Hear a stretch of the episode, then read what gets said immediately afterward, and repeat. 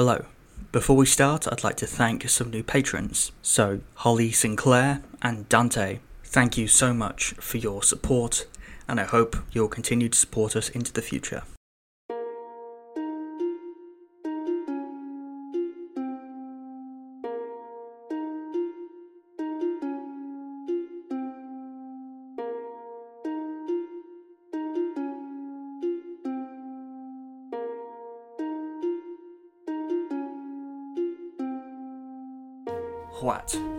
I'm your host, Tom Kearns, and welcome to the Anglo Saxon England podcast. Episode 27 The People of Gewissa. Our first secure historical date for the people who became the West Saxons occurred at some point in the mid 630s when a missionary called Birinus baptized their king, Cynegils, at his royal palace near Dorchester on Thames. According to traditions, which circulated among later generations of West Saxons, they already had a century's worth of history prior to this date. But this history, as it's come down to us, is often vague and contradictory. In this episode, I will attempt to unpack that history for you.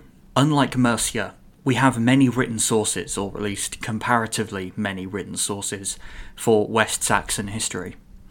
A constant refrain in the Mercian episodes was how frustrating it was to not have a Mercian perspective on various major events. Well, in the case of Wessex, we don't have that problem. But with the relative wealth of evidence comes a host of other problems that need to be unpacked before we can start looking at the early history of the West Saxons. Northumbria has Bede, at least up until the year 731. Wessex has the Anglo Saxon Chronicle, which covers the entirety of Anglo Saxon history from the Roman invasion of Britain until well after the Norman conquest. Great, except the Chronicle has a lot of problems in its own right, especially when it comes to the earlier parts of Anglo Saxon history in general, and the earlier parts of West Saxon history in particular. Many of the problems of its account of West Saxon history come from when the Chronicle was created. The original version of the Chronicle was created in Wessex in the 890s during the reign of King Alfred. Alfred, a man who was passionate about reforming West Saxon education, consciously or unconsciously exerted a major homogenizing influence on the account of early West Saxon history, which results in the Chronicle, like the traditions of all other Anglo Saxon kingdoms, presenting a history centered on a legendary founder and his heirs, who constitute the ruling dynasty of the kingdom. And this just so happens to be the same dynasty of which the current king is a member. The message is that the current king's dynasty is unassailably legitimate, having guided the kingdom from literally its earliest days. We saw this with Aella in Northumbria, Icel in Mercia, and now we see it with Cerdic in Wessex. Such traditions are still useful, since they tell us of the traditions that were circulating within these kingdoms about their own origins. But they are not historical, and no matter how many dates texts like Bede or the Anglo Saxon Chronicle ascribe to them, their ahistoricity remains pretty clear to us now. There is a second problem with using the Chronicle too uncritically. The Alfredian original no longer exists, what we have are various copies called recensions, which were made of the original and expanded with extra material from other sources. All these copies were made by hand, and this makes scribal errors unavoidable. Thus, we can have different dates, or different names, or even wholly different entries based on a scribe misunderstanding or miscopying their sources and in most cases, these recensions were not based on the Alfredian original itself, but rather on other recensions, causing such errors to be transmitted and expanded over time. We have to remember that the scribes were like us, and if they saw something they couldn't quite read, then they would go with their best guess based on context, or if they read something that seemed to contradict something else, or that just didn't really make any sense, they would try to fit it into the overall scheme in a way that seemed plausible and reduced logical problems. That's very understandable, but it's easy to see how it could lead to mistakes that became compacted over time, and thus make using the Chronicle's recensions in isolation from other material unwise. Most modern editions will print the different recensions side by side for just this very reason. But for our purposes, it makes using the written evidence to reconstruct the early history of Wessex, or indeed any Anglo Saxon kingdom, extremely complicated. As a rule, we should treat everything in the early years with suspicion unless it can be corroborated with external evidence. In what follows, I will attempt to cut through the uncertainty of early West Saxon history using both the written evidence and the archaeological evidence. Going back to these earliest origins takes us back to a point when the West Saxons weren't yet called the West Saxons. They were originally a tribal group by the name of Gewissa. In his ecclesiastical history, Bede makes it clear that by 731 the names Gewissa and West Saxon were interchangeable. West Saxon only began to be used by the kings of the Gewissa during the reign of Cadwalla, which lasted for about three years, from 685 to 688. This reflected a more multi ethnic, we might say more imperial attitude that defined the West Saxon kings from Cadwalla's reign on, and which was the result both of military successes but also of military setbacks. But I'll get more into that in the next episode. For now, I want to focus on the history of the Gewissa and the earliest stages of West Saxon history, up to that mid 630s date I mentioned at the beginning, which is when West Saxon history definitively moves from the mists of legend and uncertainty into some kind of identifiable historical reality.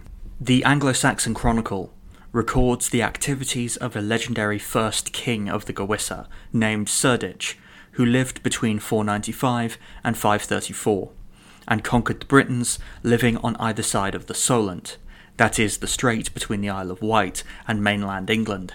The accounts of Cerdic found in the different recensions of the Chronicle are not consistent.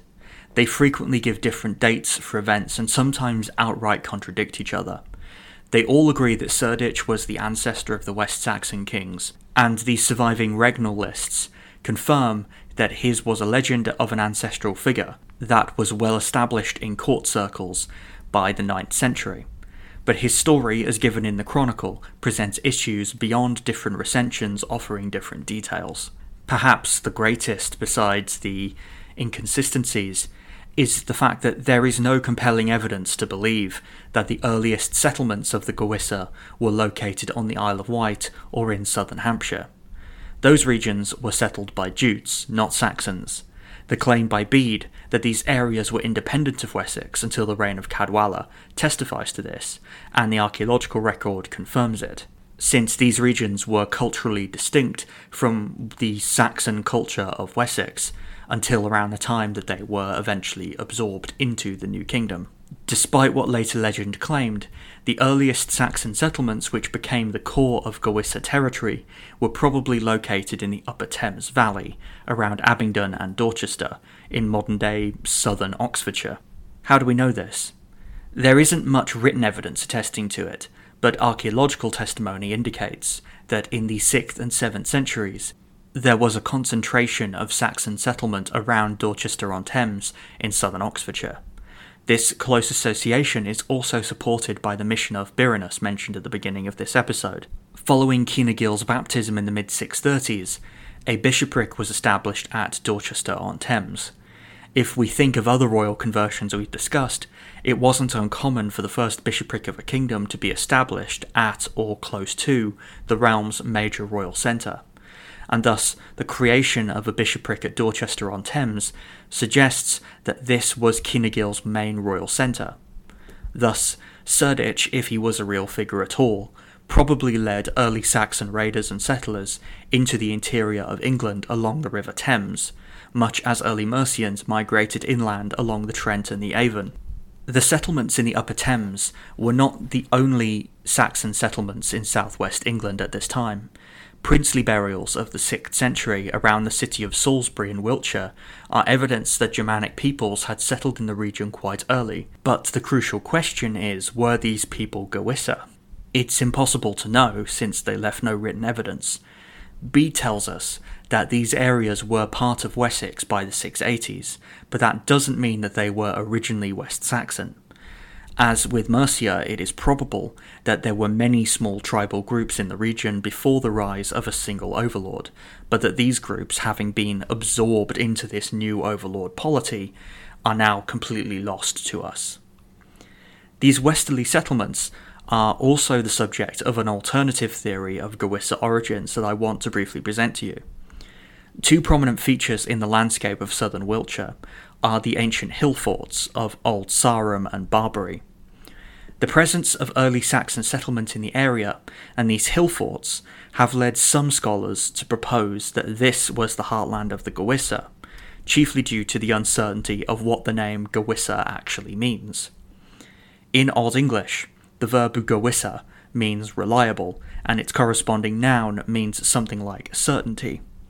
While we may be able to imagine that a group would like to be known as reliable or trustworthy, this etymology has long had its opponents. These scholars suggest that the name may derive from a Brittonic word, gwaith, which means fortification or hill fort. These scholars point to the similarity of the name Gewissa and that of the Hwicce, a group located just to their north in Gloucestershire. Both names, they suggest, are anglicizations of the Brittonic word, reflecting both groups' origins as mixed Anglo Saxon British communities of their kind that were common in the west of England. See the episode on the origins of Mercia for more on that. In this reading, the Gewissa may have originated around Old Sarum, a region with many prominent hill forts, and then incorporated either by violence or slow absorption, the Saxons settling around Dorchester on Thames. I think that this is an interesting theory, chiefly because it engages with the question of exactly what the name Gewissa means. But personally, I agree with the current majority view that the Gewissa were originally based in the Upper Thames and expanded to include these other early Saxon settlements in the west at some point in the mists of their early history. The Old Sarum theory also has the benefit of highlighting the extent to which the Gewissa, like all other Anglo Saxon kingdoms, reflect a mixing of British and Germanic groups. Not only might the word Gewissa be an adaptation of a Brittonic word, but many of the earliest West Saxon kings have names that are clearly of Brittonic origin. Cerdic's name is thought to be a version of the British name Ceretic. His grandson or great grandson, Ceawlin, has a name with no obvious meaning in Old English, and the later king Cadwalla's name is clearly an anglicised version of the Welsh name Cadwallon. Although the West Saxons quickly became thoroughly English, their origins were certainly a mixture of Saxon and British, just as we saw in the case of Mercia and Northumbria. So to summarise, the legends of Cerdic's conquests are probably just that legends. In reality, the Gewissa most likely originated in Brittano Saxon settlements in the Upper Thames Valley around what is now Abingdon and Dorchester on Thames. There were other Saxon settlements in the area westwards that would eventually become part of the Gewissa's territory, but we have no way of knowing if these groups were originally independent of the Gewissa or not. So, this is the big picture of early West Saxon history. With the flaws of our evidence in mind, is it possible to get a more detailed account of how the Gewissa developed and expanded prior to the rise of Cadwalla and their transformation into the kingdom of the West Saxons?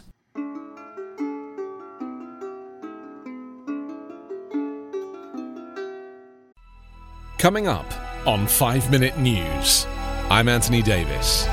You might think it's partisan because maybe it's critical of one side or the other, but it's not. It's just the truth. And I think that's also something that's kind of unusual for Americans listening to the radio or to podcasts because the news landscape in the States has been so partisan for so many decades. So, five minute news is verified, truthful, independent, unbiased, and essential world news daily.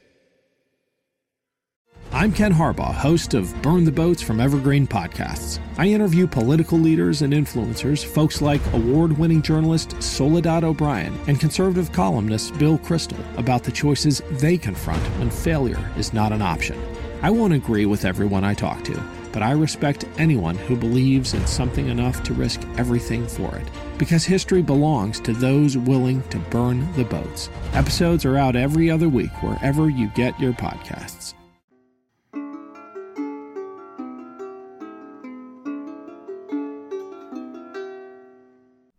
Anglo Saxon kingdoms have a certain historical event horizon, before which all figures may well be legendary. In the case of Wessex, as I said at the beginning of this episode, the first king we can be reasonably confident actually existed is Cynegils, who ruled from 611 to 642, because his reign has left enough of a footprint outside of later written evidence to be independently verifiable. Prior to Cynegils, we are on much shakier ground historically. That's not to say that none of the kings prior to him existed, but we ultimately only have the testimony of the Anglo Saxon Chronicle, and so we must be wary when discussing them. I've already talked about how the account of Cerdic's foundation of Wessex in the Isle of Wight is probably not correct. There is also a great deal of uncertainty regarding Cerdic's son. In all the entries in the Chronicle which refer to Cerdic, he is recorded alongside his son Cynric. This Cynric, we are told, succeeded his father as king of the West Saxons in 534. In the Chronicle, Cynric is allocated a rule of about 26 years, which, although not impossible, seems quite unlikely, given his career as a prolific raider. In another source, the genealogy of the West Saxon kings, which was compiled during the reign of Alfred but separately from the Chronicle, Cynric is presented as Cerdic's grandson, his father being Creoda. If you think back to the episode on the origins of Mercia, this Creoda, son of Cerdic, is the West Saxon who may have inspired 13th century historians to create the fictional Creoda, grandfather of Penda. No legends seem to have survived about Creoda. He was only a name in a genealogy, but he is relevant here because his exclusion from the earliest recensions of the Chronicle may account for the unusually lengthy reign of Cynric and this seems to establish a pattern in the early history of the Gewissa, in which periods of uncertainty or chaos were glossed over by artificially extending a king's reign to present the image of an unbroken line of succession from Cerdic to Alfred. Cynric, like Cerdic, spent most of his time harassing the Britons. The interesting thing about his reign, though, is that his sphere of operation shifts sharply to the north of the Solent, into territory that we know was part of the Gewissa's domain prior to the rise of Cadwalla. Specifically, we are told in 552 that he defeated the Britons at a battle near Salisbury, and the chronicle, we presume, means here to tell us that this is how Salisbury became a part of the kingdom of the West Saxons. Cynric died around 560 and was succeeded by his son Ceawlin. This Ceawlin, in many ways, is the first really important king of the Gewissa. This is because he is listed as the second Bretwalda by Bede.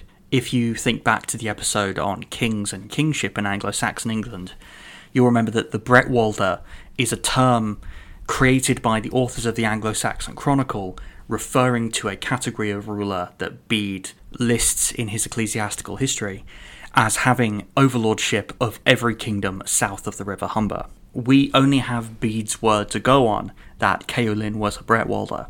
The Chronicle doesn't really give any indication that his activities drew much of southern England into his domain, except for possibly Kent.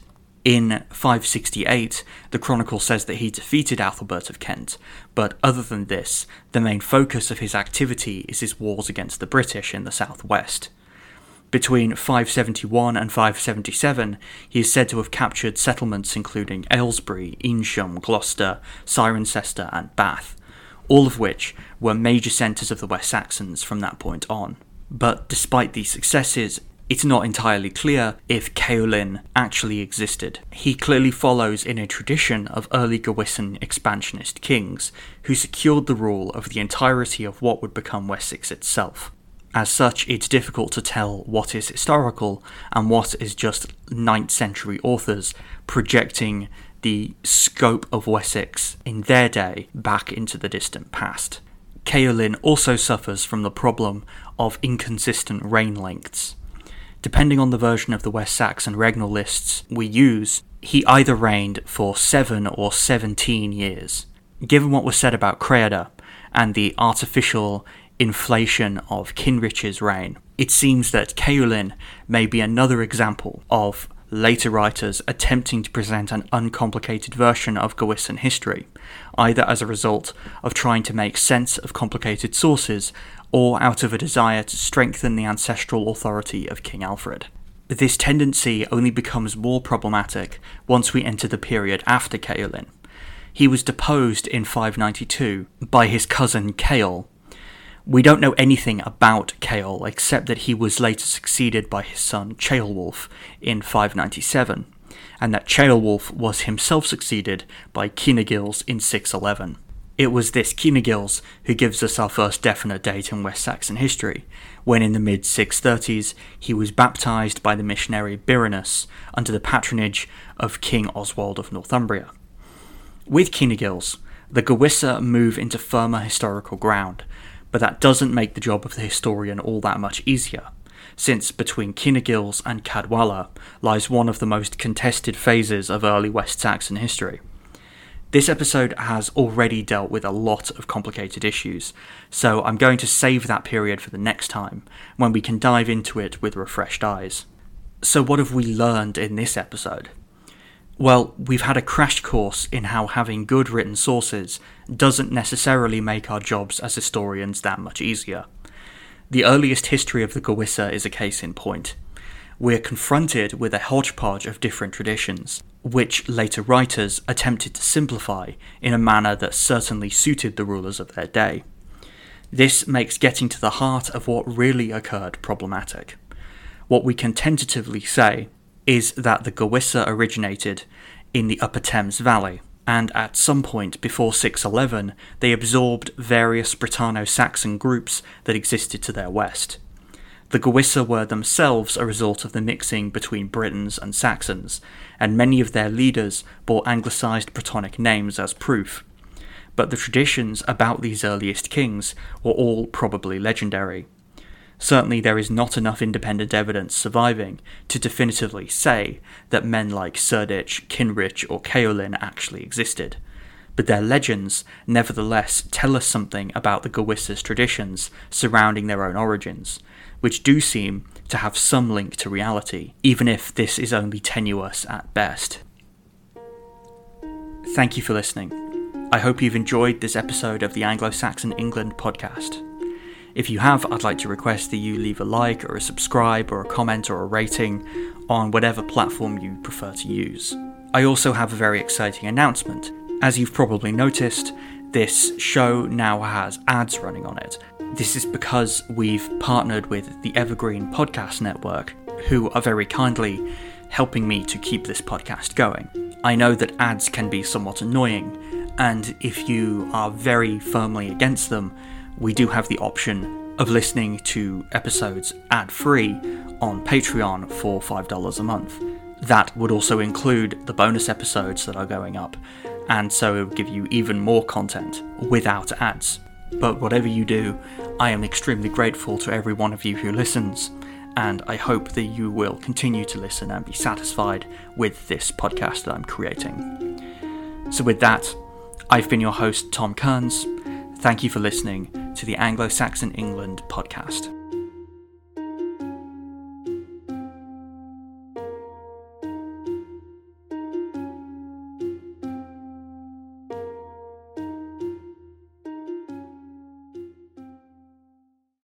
Hello, my name is Peter Zablocki, and I'm a historian, author, and college professor. I'm thrilled to invite you to check out Evergreen Network's History Shorts podcast. Every Tuesday and Thursday, join me on a journey through time, exploring the little known and hidden gems of history. In each bite sized episode, I'll dive into my original research to bring you intriguing historical curiosities you've probably never heard of, uncovering the fascinating stories that have shaped our world from forgotten figures to overlooked events. And the best part? I've condensed all this historical goodness into manageable chunks, perfect for your on the go lifestyle. Whether you're commuting to work or squeezing in a quick break, History Shorts fits into the little time you probably think you don't have. Subscribe now and never miss an episode of the History Shorts podcast, available wherever you get your podcasts.